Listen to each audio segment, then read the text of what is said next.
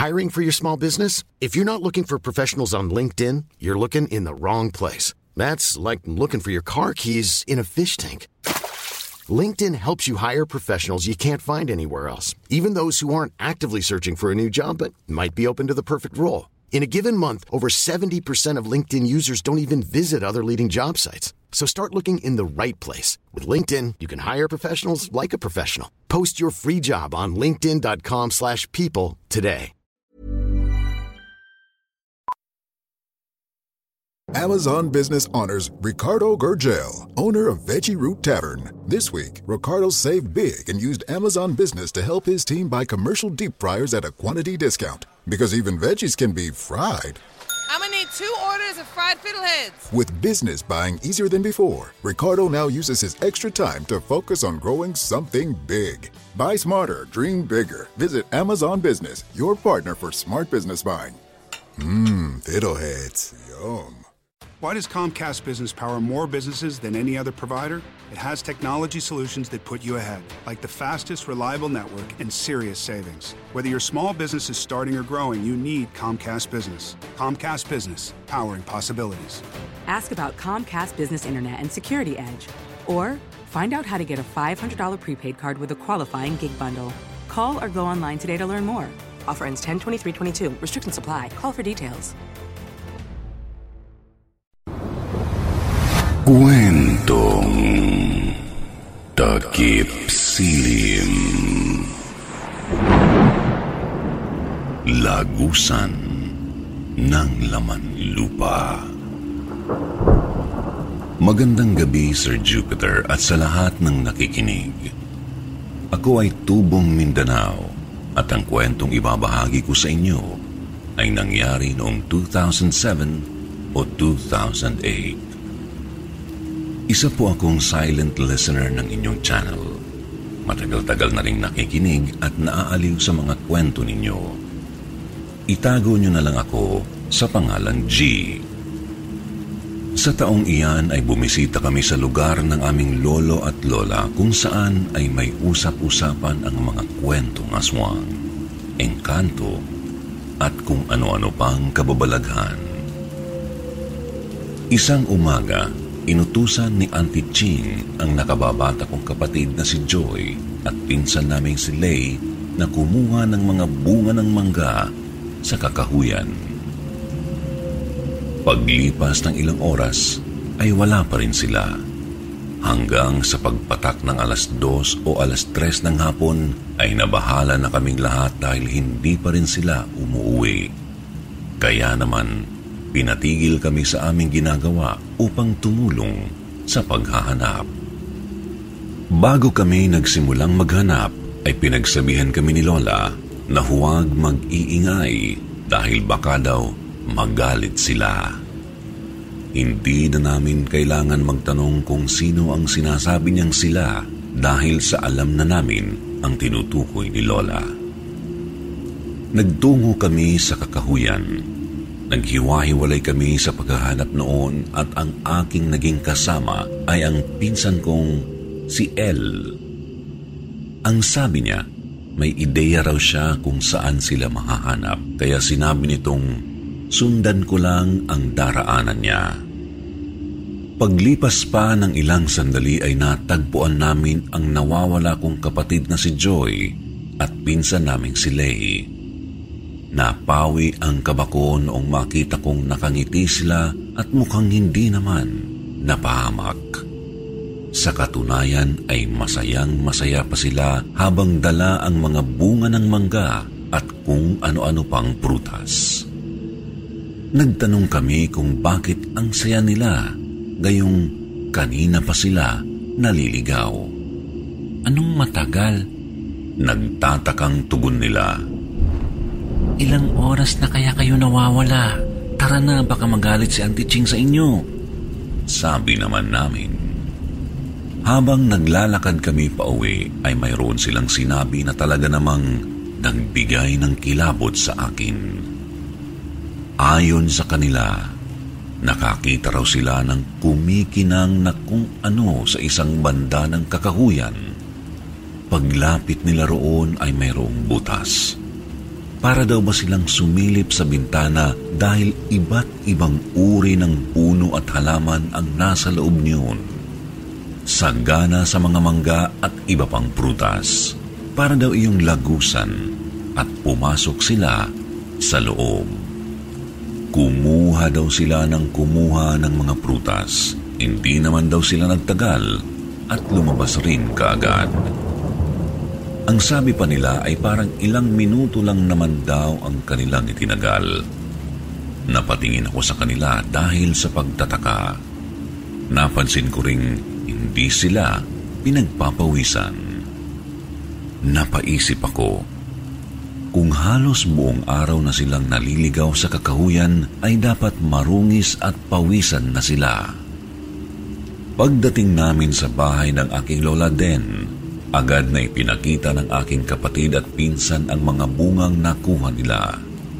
Kami naman ni El ay sinabi kay Lola ang kwento nila tungkol sa makinang na lugar sa kakahuyan kung saan nila nakuha ang mga prutas. Nagalit si Lola. Pinagalitan silang dalawa dahil maaaring tanim daw iyon ng mga hindi tao. Sir Jupiter, Ipagpaumanhin ninyo dahil nakalimutan ko ang pangalang itinawag ni Lola sa kanila. Pero sila raw ay uri ng laman lupa na may kakayahang iligaw ang tao sa kakahuyan nang hindi namamalayan ang pag-andar ng oras. Nagtaka ako kung paano nga ba natunton ni El ang kinaroroonan ng kapatid at pinsan ko. Ang sabi ni El ay naranasan na rin daw niya yun noong nakaraang taon na sabi pa niya'y parang lagusan. Yung mga pagkain naman ay pinadasalan muna bago ipinakain sa amin.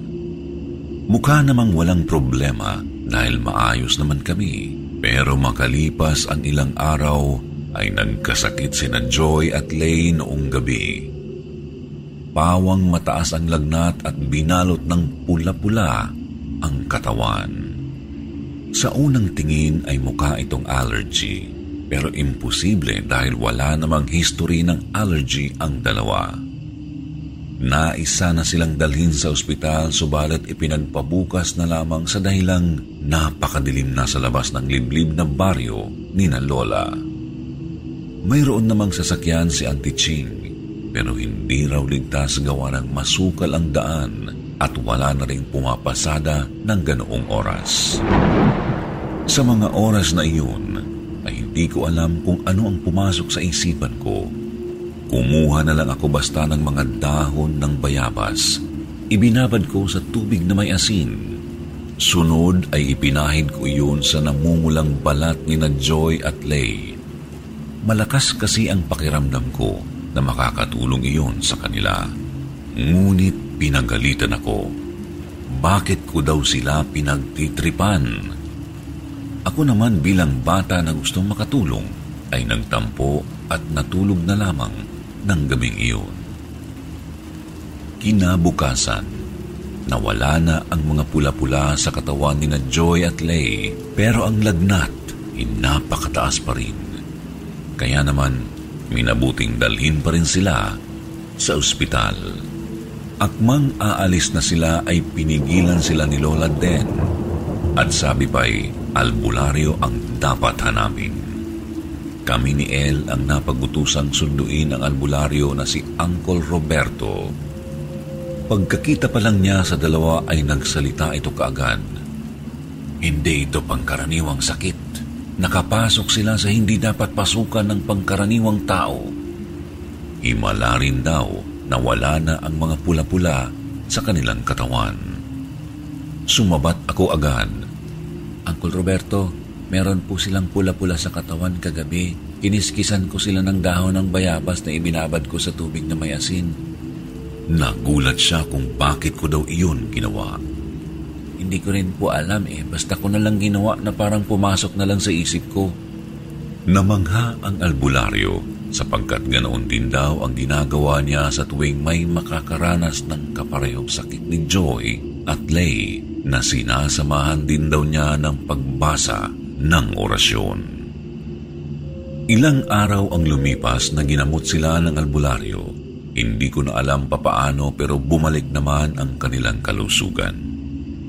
Matapos iyon, ay may sinabi sa akin ang aking lola Den. Noong ako raw ay nasa edad lima o anim, ay hilig ko na daw ang maglaro ng mga kung ano-anong dahon. At minsang nagkaroon ng mga rashes sa katawan ang noong kapitbahay namin ay himalang gumaling daw iyon. Dahil sa ginawa kong pagkiskis ng mga dahon sa balat nito. Sa una ay inakala nilang naglalaro lang ako pero nagulat silang lahat dahil kinabukasan nawala na daw ang mapupulang pantal niyon sa katawan. Sa totoo lang, Sir Jupiter, noong gabing may sakit ang aking kapatid at pinsan, ay hindi ko alam kung bakit ko naisipang gamutin sila sa ganoong paraan. Sa pagkakatanda ko ay parang kumilos na lang agaran ang katawan ko. Para bang nahipnotismo ako at waring alam ko kung paano sila mapagaling. Sa katunayan ay namamangha ako dahil sa sinasabi nilang may kakayahan akong manggamot. Ngunit hindi ko ito naisipagpatuloy dahil para bang kinikilabutan ako. Sa aking pagkakaalam ay wala naman kaming lahing manggagamot. Pero ang aking kapatid na si Joy at pinsang si Lay ay may hiwaga ring natuklasan sa kanilang mga sarili. Dahil nagkaroon sila ng kakayahang makaamoy ng malapit ng mamatay.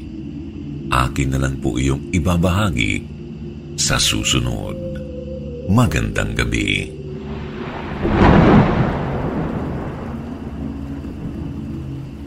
Babaeng nakaitim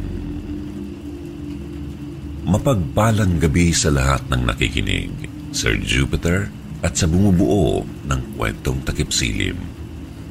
Itago niyo na lamang ako sa pangalang Mikoy, taga Butuan City.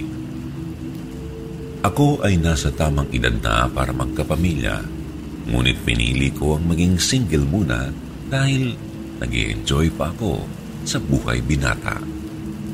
Kasama ko ang aking nanay sa inuupahan kong bahay. Ang ate ko naman ay nasa abroad at buwan-buwang nagpapadala sa aming nanay. Para sa kaalaman ng lahat, nanggaling kami sa pamilya ng mga manggagamot sa aming lugar, kaya naman marami kaming kaalaman tungkol sa mga pangontra sa lamang lupa, aswang, engkanto at masasamang espiritu. Liban dito, ang nanay din ay mayroong third eye at paminsan-minsan ay nakakaramdam din ako ng mga hindi pangkaraniwang bagay-bagay sa paligid. July 26 Mahimbing na kaming natutulog nang lumitaw sa aking panaginip ang isang lapida. Nakasulat roon ang aking pangalan, ngunit walang petsa ng kamatayan. Habang nakatingin ako sa lapida, ay may bumubulong sa akin. Mamamatay ka na. Mamamatay ka na. Mula sa mahina at mabagal ay palakas ito ng palakas at pabilis ng pabilis. Mamamatay ka na! Mamamatay ka na! Hindi ko maigalaw ang katawan ko na parabang may kung anong mabigat na nakadagan sa akin. Hirap na ako sa paginga. Pakiramdam ko din noon ay nakatali ang mga kamay at paa ko. Gustuhin ko mang sumigaw ay hindi ko magawa hanggang sa naimulat ko ang mga mata ko. If you're looking for plump lips that last, you need to know about Juvederm lip fillers. With Juvederm Volbella XC and Juvederm Ultra XC, your lip look, whether it's subtle or bold, can last up to one full year with optimal treatment and no additional maintenance. Find a licensed specialist and see if it's right for you at juvederm.com today. That's J U V E D E R M.com. Add fullness to lips in adults over 21 with Juvederm Volbella XC or Juvederm Ultra XC. Do not use if you have severe allergies or a history of severe allergic reactions, or if you're you're allergic to lidocaine or the proteins used in Juvederm. Tell your doctor if you have a history of scarring or taking medicines that decrease the body's immune response or that can prolong bleeding. Common side effects include injection site redness, swelling, pain, tenderness, firmness, lumps, bumps, bruising, discoloration, or itching. As with all fillers, there's a rare risk of unintentional injection into a blood vessel, which can cause vision abnormalities, blindness, stroke, temporary scabs, or scarring. For full important safety information, visit juvederm.com. I'm Sandra, and I'm just the professional your small business was looking for. But you didn't hire me because you didn't use LinkedIn jobs. LinkedIn has professionals you can't find anywhere else, including those who aren't actively looking for a new job but might be open to the perfect role, like me. In a given month, over 70% of LinkedIn users don't visit other leading job sites. So if you're not looking on LinkedIn, you'll miss out on great candidates like Sandra. Start hiring professionals like a professional. Post your free job on linkedin.com/people slash people today. Kulay puti na pintura ang una kong nakita. Ang aming kisame. Akala ko noon ay makakatakas na ako sa bangungot pero hindi pala. Natanto kong tila estatwa pa rin ang katawan ko. Gising na gising na ako pero hindi ko magawang ibuka ang bibig ko. Sa totoo lang ay naluha na ako sa takot. Ang ginawa ko ay nagdasal ako sa aking isipan. Aba, Ginoong Maria, napupuno ka ng grasya. Ang Panginoon ay sumasa iyo. Bukod kang pinagpala sa babaeng lahat at pinagpala naman ang iyong anak na si Jesus. Dalawang beses ko ito inulit, ngunit nakakulong pa rin ako sa sarili kong katawan. Kaya ipinagpatuloy ko pa ang aking pagdarasal hanggang sa unti-unti ko nang naigalaw ang katawan ko. Pagsulya ko sa pinto, ay may gumagalaw na usok roon. Kulay itim. Naghugis ito ng babae. Nagsitintigan ang balahibo ko. Nakakatakot ang mukha nitong mukhang bruha. Nanlilisik ang mga mata nitong nakatitig sa akin. Kulay itim ang suot nito at gulo-gulo ang buhok. Siya ang may dulot sa akin ng bangungot. Mayroon itong masamang intensyon sa akin. Bigla na lamang itong tumalikod at lumusot ang katawan sa pinto. Nang mawala siya, ay naigalaw ko na ang buo kong katawan. Ang oras noon ay 2.30 ng madaling araw. Sir Jupiter, sa di malamang dahilan, ay binabalik-balikan ako ng babaeng nakaitim. Kaya bago sumapit ang 2.30, ay tinitiyak kong gising pa ako hanggang 2.45 a.m. Yun ang mga oras na nagpapakita ang babaeng nakaitim. Sa totoo lang, pakiramdam ko ay may kabuntot na kamatayan ang babaeng nakaitim sakali mang magtagumpay ito sa nais na gawin sa akin. Kaya lagi po nating tandaan na magdasal bago matulog. Nasisigurado kong ililigtas tayo nito sa anumang kapahamakan.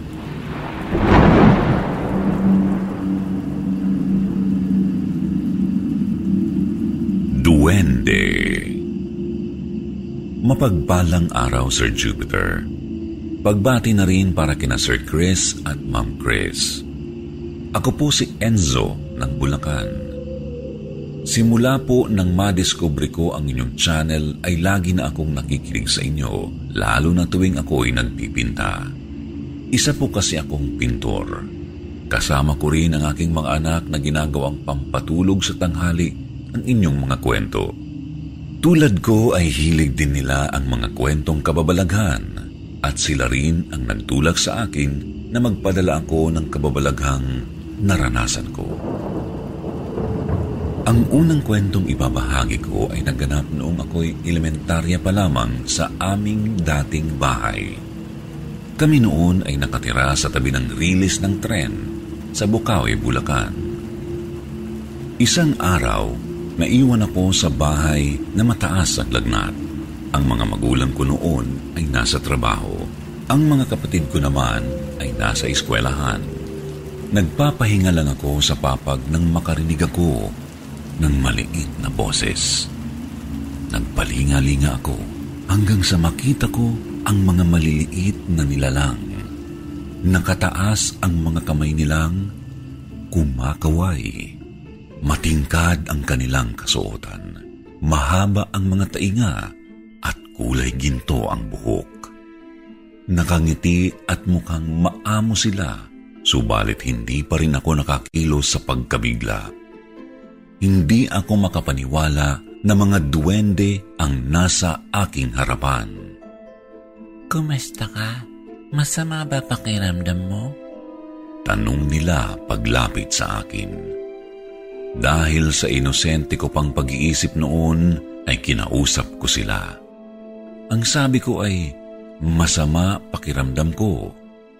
Tara, maglaro tayo. Sabi ng isang duwende. Hindi pwede. May sakit ako. Kako at tinanong nila kung gusto ko raw ba mawala ang sakit ko. Iinom ba ako ng gamot? Ayoko noon, mapait yun eh. Tugon ko at pagkatapos ay may isang duwende ang tumungtong sa dibdib ko. May binulong ito. Maniwala kayo sa hindi, Sir Jupiter biglang nawala ang pananakit ng aking katawan. Bumangon ako noon at sinabi kong pwede lang akong maglaro sa loob ng bahay. Sa mga oras na iyon ay napakagaan ng pakiramdam kong nakikipaglaro sa kanila.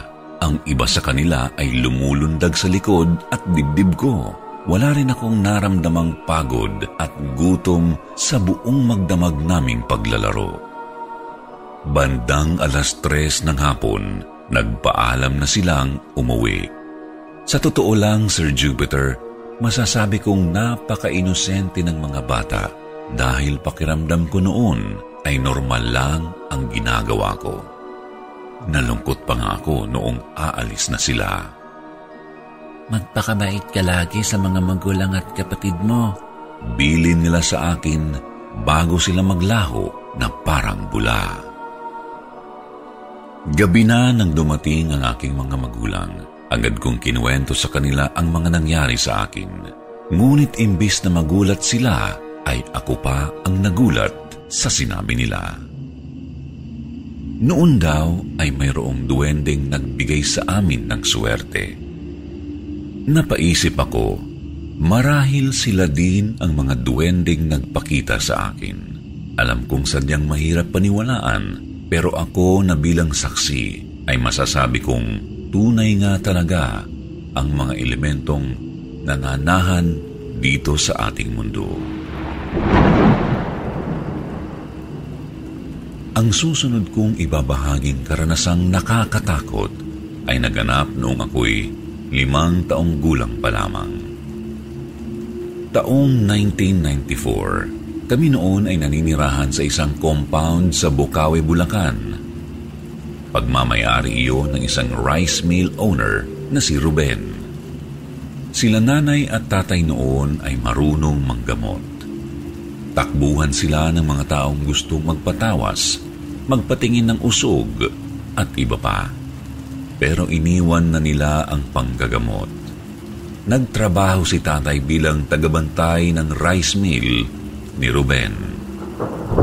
Mula nang magtrabaho si tatay kay Ruben ay naging masagana ang aming buhay. Kaya naman pinili nilang magkaroon din ng iba pang negosyo tulad ng ihawan at bahay sugalan. Gabi-gabi ay libo-libo ang kinikita ng aking mga magulang mula roon. Isang araw, naglalaro kami ng mga kaibigan ko sa tabi ng puno ng bayabas. Hala, ano to? Patay na manok. Tuyong-tuyo ito. Wari mong hinigop ang dugo at laman nito. Nagsumbong kami, ngunit sinabihan lamang kami ng mga magulang ko na huwag kaming pupunta roon. Ilang araw pa ang lumipas. Naglalaro ako sa gilid ng bahay. Maya-maya, ay may sumitsit sa akin. Agad ko itong hinanap. Nang madako ang paningin ko sa puno ng bayabas, ay nakita ko ang isang maliit na tao roon. Nakatingin sa akin at tinatawag akong makipaglaro sa kanya. Sa edad kong iyon ay wala pa ako gaanong nalalaman tungkol sa mga lamang lupa o anumang elemento. Kaya pumayag akong makipaglaro sa inakala kong bata dahil sa maliit rin ito. Ngunit naulit pa ng ilang beses ang pakikipaglaro ko sa kanya hanggang sa nagtaka na ang mga magulang ko kung sino raw ba ang kausap ko gayong mag-isa lang ako. Sir Jupiter, sa maniwala kayo o hindi, ay nakarating po ako sa mundo nila. Sa pagkakatanda ko ay maganda at parabang kulay ginto ang lugar. Lahat din ng naroon ay mabait sa akin. Dumaan kami sa mahabang mesa na punong-puno ng pagkain. Isa sa kanila ang nag-abot sa akin ng kulay itim na kanin na para sa akin noon ay nakakatakam. Pag-abot ko sa itim na kanin ay nasilaw akong bigla sa liwanag na nagmula sa aking likuran. Nakaramdam na lang ako ng hablot ng kamay kasabay ng pagsigaw. Huwag mong kainin yan! Natagpuan ko na lamang bigla ang sarili kong bagong gising sa loob ng aking silid kasama ang aking mga magulang at nakatatandang kapatid. Ang sabi nila ay tatlong araw na daw akong nawawala. Enzo, kung saan-saan ka namin hinanap, natagpuan ka naming nakasiksik sa silong ng bahay. Ani tatay, butot balat ang katawan ko noong matagpuan raw ako sa sulok. Enzo, Diyos ko, andyan ka lang pala, halika na! Iniabot ni tatay ang kamay nito Ngunit sumagot daw ako sa malalim na boses para daw akong sinapian. Hindi ako si Enzo. Wala na siya. Patay na siya. Sa pilitang kinuha ni tatay ang katawan ko at agad na dinasalan. Mabuti na lang ay may natatandaan pa rin siya sa panggagamot kahit matagal na niya iyong iniwan.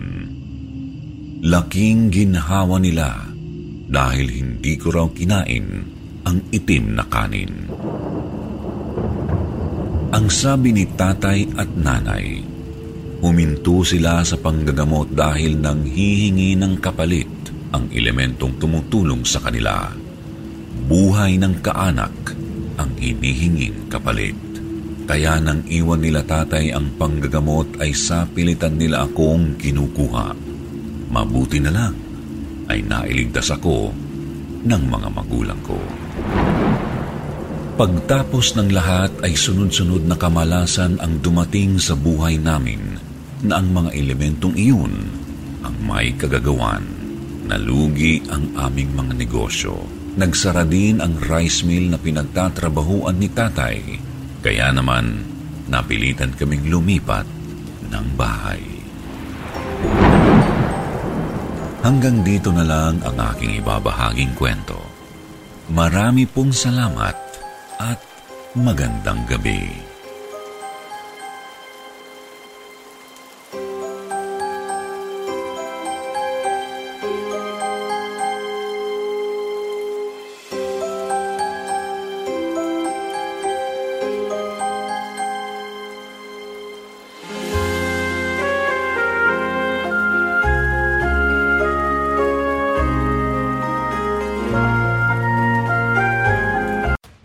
Comcast Business power more businesses than any other provider? It has technology solutions that put you ahead, like the fastest, reliable network and serious savings. Whether your small business is starting or growing, you need Comcast Business. Comcast Business, powering possibilities. Ask about Comcast Business Internet and Security Edge, or find out how to get a $500 prepaid card with a qualifying gig bundle. Call or go online today to learn more. Offer ends 10 23 22. Restrictions apply. Call for details. Even when we're on a budget, we still deserve nice things. Quince is a place to scoop up stunning high end goods for 50 to 80% less than similar brands. They have buttery soft cashmere sweaters starting at $50, luxurious Italian leather bags, and so much more. Plus, Quince only works with factories that use safe, ethical, and responsible manufacturing. Get the high-end goods you'll love without the high price tag with Quince. Go to quince.com/style for free shipping and 365-day returns.